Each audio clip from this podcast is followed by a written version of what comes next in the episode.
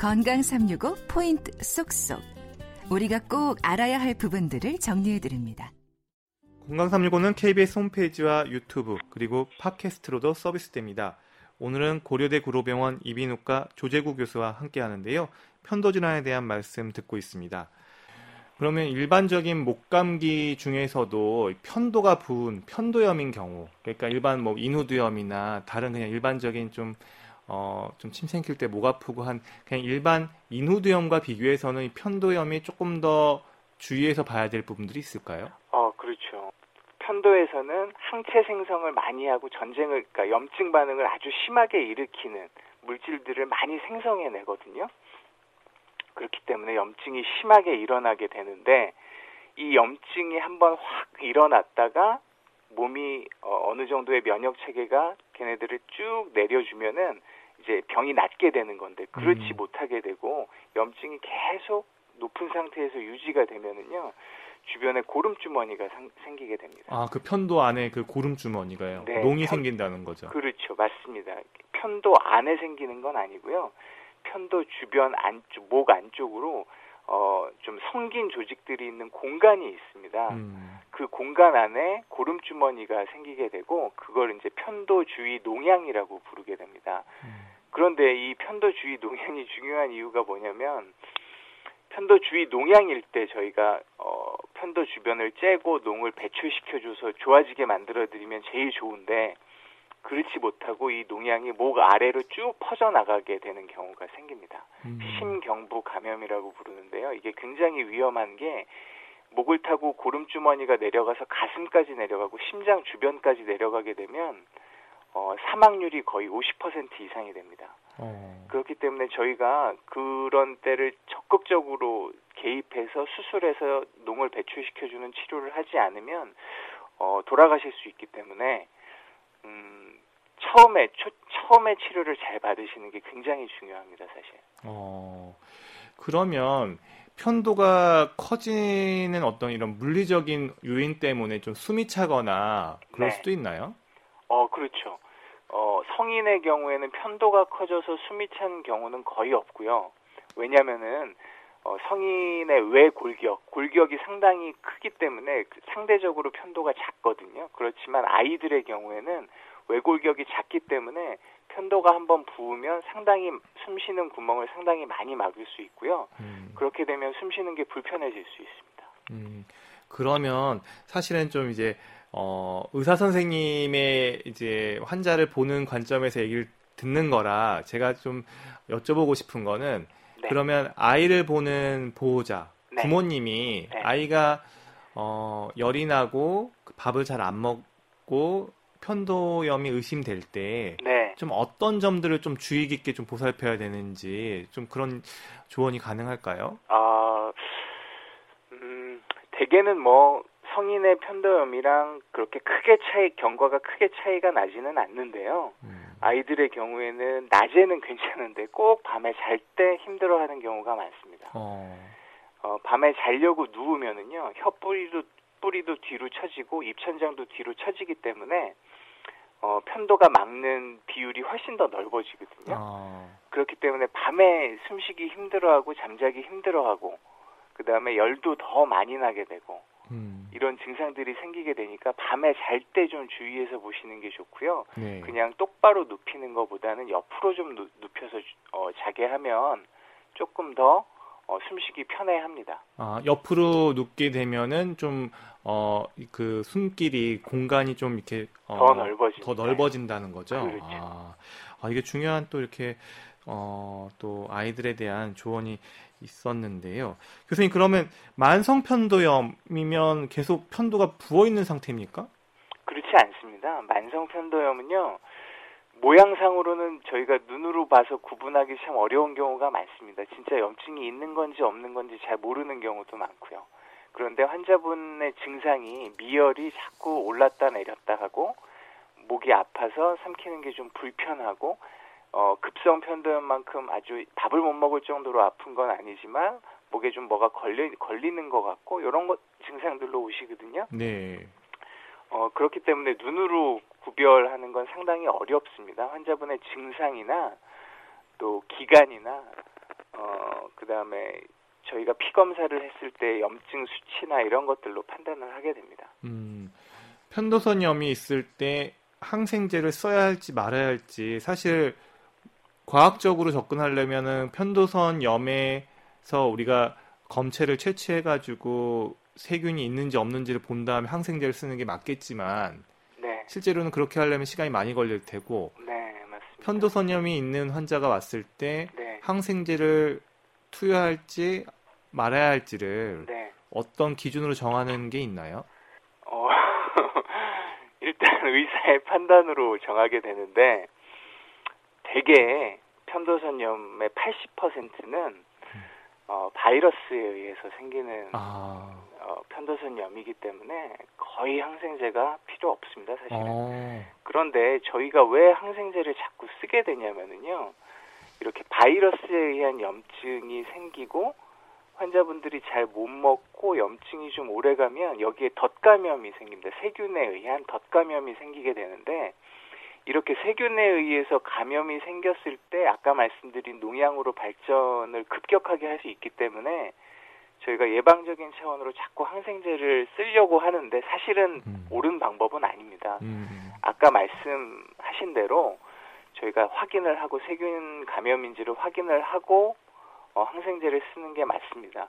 그렇지만 어, 대개의 편도선염은 말씀드린 대로 80%는 바이러스에 의해서 생기는 편도선염이기 때문에 어, 한 5일에서 일주일 이내에 어, 좋아지지 않으면 좋아지지 않으면 세균 감염에 의한 걸 의심할 수가 있고요.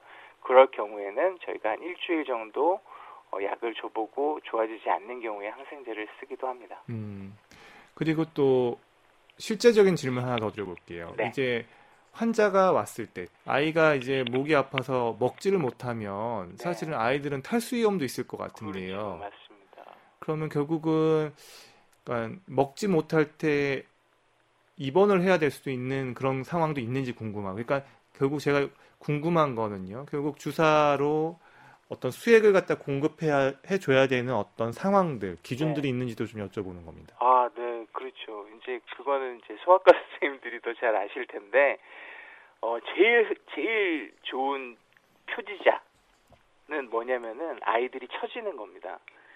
애들이 잘 놀고 아프다고 해도 잘 놀고 돌아다니고 하는 아이들은 문제가 안 되는데요. 이제 아프기 시작하고 잘 놀다가 어느 순간 누워만 있으려고 하고 잘 안 움직이려고 하고 그 다음에 저희가 손 등에 있는 살을 이렇게 잡아봤을 때 음. 살꺼죽이 이렇게 올라왔다가 쭉 바로 펴져야 되는데 그렇지 않고 살가죽이 올라온 상태에서 천천히 펴진다. 그게 이제 탈수가 됐다는 증거가 되거든요. 음. 어, 그렇게 탈수가 되고 아이가 처지기 시작하면 입원 치료가 필요합니다. 아 그러면 교수님 또 하나 이제 어, 질문을 드려보는데요. 네. 사실 이제 목감기나 목에 대해서 목을 좀 예방하고 보호하고 또 치료를 하는데 도움을 준다라고 우리가 믿고 있는 게 일반인들이 네. 모관을 건조하지 않게 좀 우리 주변 환경의 습도를 좀 올려주는 것에 대해서 많이 얘기들을 하는 것 같은데요. 이게 네, 근거가 네, 있나요? 네, 네. 근거가 있죠. 근거가 있습니다. 아까 말씀드린 전체적으로 우리 몸이라고 하는 거는 항상성이라고 하는 걸 자꾸 유지하려고 하거든요. 항상 같은 조건에 있기를 원합니다. 그런데 날씨가 이제 습하다가 갑자기 건조해지는 경우, 특히 이제 가을에서 겨울로 넘어가는 경우가 되겠는데 이런 경우에 습도가 확 떨어지면 우리 몸의 면역력이 좀 떨어지게 되고요. 그 다음에 점막이 건조해지, 갑자기 건조해지게 되면 적응을 하지 못해서 점막에, 점막이 가지고 있는 고유의 면역 능력이 있는데 그런 것들이 떨어지게 됩니다. 그렇게 되면 바이러스가 더 잘 붙고 염증을 더 잘 일으키게 되겠죠. 그래서 습도를 항상 일정하게 유지해 주는 게 좋은데, 어, 습도를 높이는 게 좋은 게 아니고, 말씀드린 대로 습도를 거의 일정하게, 실내에서는 일정하게 유지하도록 어, 유도하는 게 주, 어, 중요하다고 아, 생각하시면 일정하게 됩니다. 유지하는 게 중요하다. 네.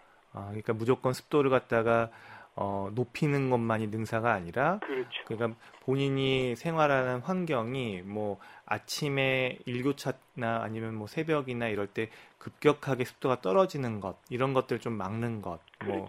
이런 부분들에 조금 더 신경을 써야 된다 이렇게 네. 볼수 있겠네요. 네. 어, 교수님 많은 분들이 편도염 하면은 대부분 약으로 그냥 쉬면서 치료하는 개념도 있지만 그렇게 알고 계시는데 네. 근데 실제로 수술하는 경우도 있다면서요. 어떤 경우에 수술을 권유하시나요? 어, 편도선염을 자주 안 앓으시고 성인의 경우를 예를 들어보면 어, 저희가 6개월에 4번, 그 다음에 1년에 6번 이상 편도염을 앓으시면 비특이적으로 자주 앓으시는 거거든요. 그럴 경우에는 수술적인 치료가 도움이 됩니다. 그게 경제적으로도 더 이익이 되고요. 그렇기 때문에 어, 말씀드린 기준에 따라서 염증을 너무 자주 앓으시는 경우가 첫 번째가 될 수 있고요. 두 번째는 그렇게 자주 앓지는 않지만 편도염을 앓을 때 너무 심하게 앓으시는 분들이 있습니다. 음. 뭐 3, 4일 정도 누, 고열 때문에 쓰러져서 누워 있어야 되는 분들이 계시거든요. 음, 이런 경우에는 합병증이 생길 수 있습니다. 음, 편도의 염증 반응이 심하게 일어난다는 건 항체 생성이 엄청 많아진다는 거거든요. 그런데 이 항체가 몸에 좋은 일만 하는 건 아니고요. 관절염도 일으키고 신장염도 일으키고 심내막염도 일으킬 수가 있습니다. 그렇기 때문에 이런 굉장히 중요한 합병증들이 일어날 수 있는 여건이 있으신 분들은 수술하는 걸 저희가 권유하고 있습니다. 합병증 얘기 들으니까 갑자기 어, 어, 또 갑자기 좀 두려움이 느껴지는데요. 네, 근데 그렇게 흔한 건 아닙니다, 사실. 음, 그러면 수술을 해야 하는 경우에는 실제로 편도염 증상이 있을 때 하게 되나요? 아니면 좀 그런 것들이 아까 말한 그, 그런 기준을 충족할 때 좀 건강한 상태에서 수술을 하게 되나요? 어, 건강한 상태에서 하셔야 죠. 염증이 있을 때 수술을 하게 되면은요, 염증이라고 하는 거는 이제 피를 많이 쓰는 상태를 얘기하거든요. 음, 그래서 편도 쪽으로 어, 피가 공급이 굉장히 많이 늘어나 있기 때문에 염증이 있는 상태에서 수술을 하게 되면 피도 굉장히 많이 나고 주변 조직이랑 구분도 잘 안 되고 그렇기 때문에 깨끗하게 수술해내기도 어렵고 합병증도 많이 생길 수가 있습니다. 음, 그렇기 때문에 염증이 있는 상태에서는 아주 특별한 경우를 제외하고는 수술하지 않습니다. 그러면 환자분들이 많이 수술을 안 할 것 같아요. 어, 보니까 건강한 상태에서 수술을 해야 된다고 네, 네. 얘기를 하니까 보통 아플 때야 이제 수술을 하겠다고 마음 먹을 텐데 그렇죠. 어, 좀 어, 수술 쪽을 네. 쉽게 선택하기는 어, 어렵다는 생각도 드네요. 네. 아, 성인분들 같은 경우는 이제 너무 아파서 아, 수술 자주 수술 이번에 치료받고 수술 받아야겠어요 하고 말씀하시다가도 음, 이제 염증이 딱 낫고 나면은 어, 수술 안 받으시는 경우가 상당히 많고요. 진짜 수술을 받으시려고 원하시는 경우는 정말 너무너무 자주 알아서 불편하신 아, 경우. 그 정도. 예, 음, 그런 경우가 흔하고 또 편도에 생기는 여러 가지 이물질 때문에 냄새가 많이 나서 사회생활이 어려운 경우. 음, 이런 경우에 또 수술을 받으시려고 합니다. 네. 교수님 그러면 좀 편도염에 대해서 조금만 더 얘기- 얘기를 해볼게요. 네네. 어, 그러면 이 편도를 갖다 잘 가꾸기 위해서 공기청정기 같은 걸 갖다가 잘 사용하면 도움이 될까요? 음, 그렇지, 그렇지 않을 것 같습니다. 제 생각에는. 그런 거에 대한 뭐 근거가 있는 건 아닌데요. 사람이 항상 실내에서만 세- 생활하는 게 아니기 때문에, 어, 실내 안에 공기가 깨끗하다고 해서 염증이 덜 생기리라고 생각되지는 않고요. 그 다음에 공기 자체로 어, 감염병이 전염되는 경우는 어, 흔하지 않습니다. 어. 대개는 사람이 매개가 되기 때문에 손으로 접촉하고 그렇죠, 맞습니다. 그게 훨씬 더 중요한 입으로 손이 가고 코로 그렇죠. 손이 가고 뭐 그런 경우들 말씀하시는 거죠. 맞습니다, 맞습니다. 음. 그러면 가글은 어때요? 가글 하는 건 도움이 많이 되죠. 왜 어. 그러냐면 어, 염증이 편도에 염증이 일어나려면 일단 바이러스든 세균이든 편도 표면에 달라붙어야 되거든요. 그런데 달라붙어서 어, 세포 안으로 들어가거나 달라붙은 상태에서 독소를 내거나 하면서 염증 반응을 일으키게 되는데 그걸 물리적으로도 씻어주고 어 그다음에 가글하는 액체들이 이제 화학적인 성분들 소독하는 성분들도 있기 때문에 어, 바이러스나 세균을 어, 죽이기도 하고 그러니까 훨씬 더 각을 하시는 게 도움이 됩니다. 음, 그런데 이제 가글을 하는 분들 같은 경우에 뭐 어떤 특정 제품을 언급하기는 어렵지만 밤에 가글을 하고 자면 좀 목이 건조하다는 분들도 계시던데요. 어, 그건 화학 물질에 대해서 반응이 그렇게 어, 만들어지시는 것 같고요. 밤에 주무시기 전에 하시는 것보다 아침에 일어나서 하시는 게 훨씬 더 도움이 될 것 같습니다. 왜 그러냐면 아. 어, 주무시기 전까지는 계속 뭔가를 삼키고 물을 마시고 하면서 씻어내고 있는데 밤에 주무시는 동안 세균이나 바이러스가 그 어, 자리에 달라붙어 있을 확률이 가만히 있을 확률이 더 높아지거든요. 음. 그러니까 아침에 일어나서 씻어내시는 게 훨씬 더 도움이 일단 될 것 같고요. 네. 어, 각을 어떤 화학 제품으로 만들어진 가글을 쓰시는 게 어, 목에 좀 이상 소견이 있으실 경우에는요. 약국에서 생리식염수라고 하는 걸 팔거든요. 네. 그냥 생리식염수를 쓰셔도 됩니다. 아, 그냥? 그러면 예, 네. 물리적으로 씻어내는 효과가 있기 때문에 그것도 도움이 됩니다. 네. 그러면 아이스크림 여쭤보려고요. 네. 어떤 질문인지 이제 예상하시겠지만 네. 아이스크림 아니 목 아프고 열라고 하는데 네. 아이스크림 먹으라고 하는 분들이 계세요. 네. 편도염일 때 이게 도움이 되나요? 도움이 되죠. 도움이 됩니다. 일단 염증은 화끈화끈한 열이 열감이 생기기 때문에 찬 음식을 드시면 열감을 좀 내려주고요. 그래서 통증을 좀 경감시켜주는 효과가 일단 있고 잘 못 드시는 분들은 몸에 칼로리가 떨어지는데 아이스크림이 상당히 고칼로리 제품이기 때문에 몸에 영양을 공급하는 효과도 있으니까 도움이 됩니다. 네. 아, 이렇게 또 아이스크림이 도움이 된다니까 좀또 더 많이 드시는 분들 계실 것 같은데요. 근데 또 아이스크림 가운데서도 좀 어, 맛이 좀 자극적이거나 이러면 조금 오히려 또 이물감이나 이런 게 느껴질 수도 있지 않을까요? 그럴 수 있습니다. 그럴 수 있고 뭐 아이스크림에 뭐가 이렇게 많이 달라붙어 있는 거, 견과류 달라붙어 있는 거 이런 거보다는 그냥 어, 부드러운 아이스크림 목, 안에 잠깐 머금고 있, 있다가 삼킬 수 있는 아이스크림, 부드러운 아이스크림 드시는 게 훨씬 도움이 됩니다. 네. 박광식의 건강 이야기 편도질환에 대한 말씀 듣고 있습니다.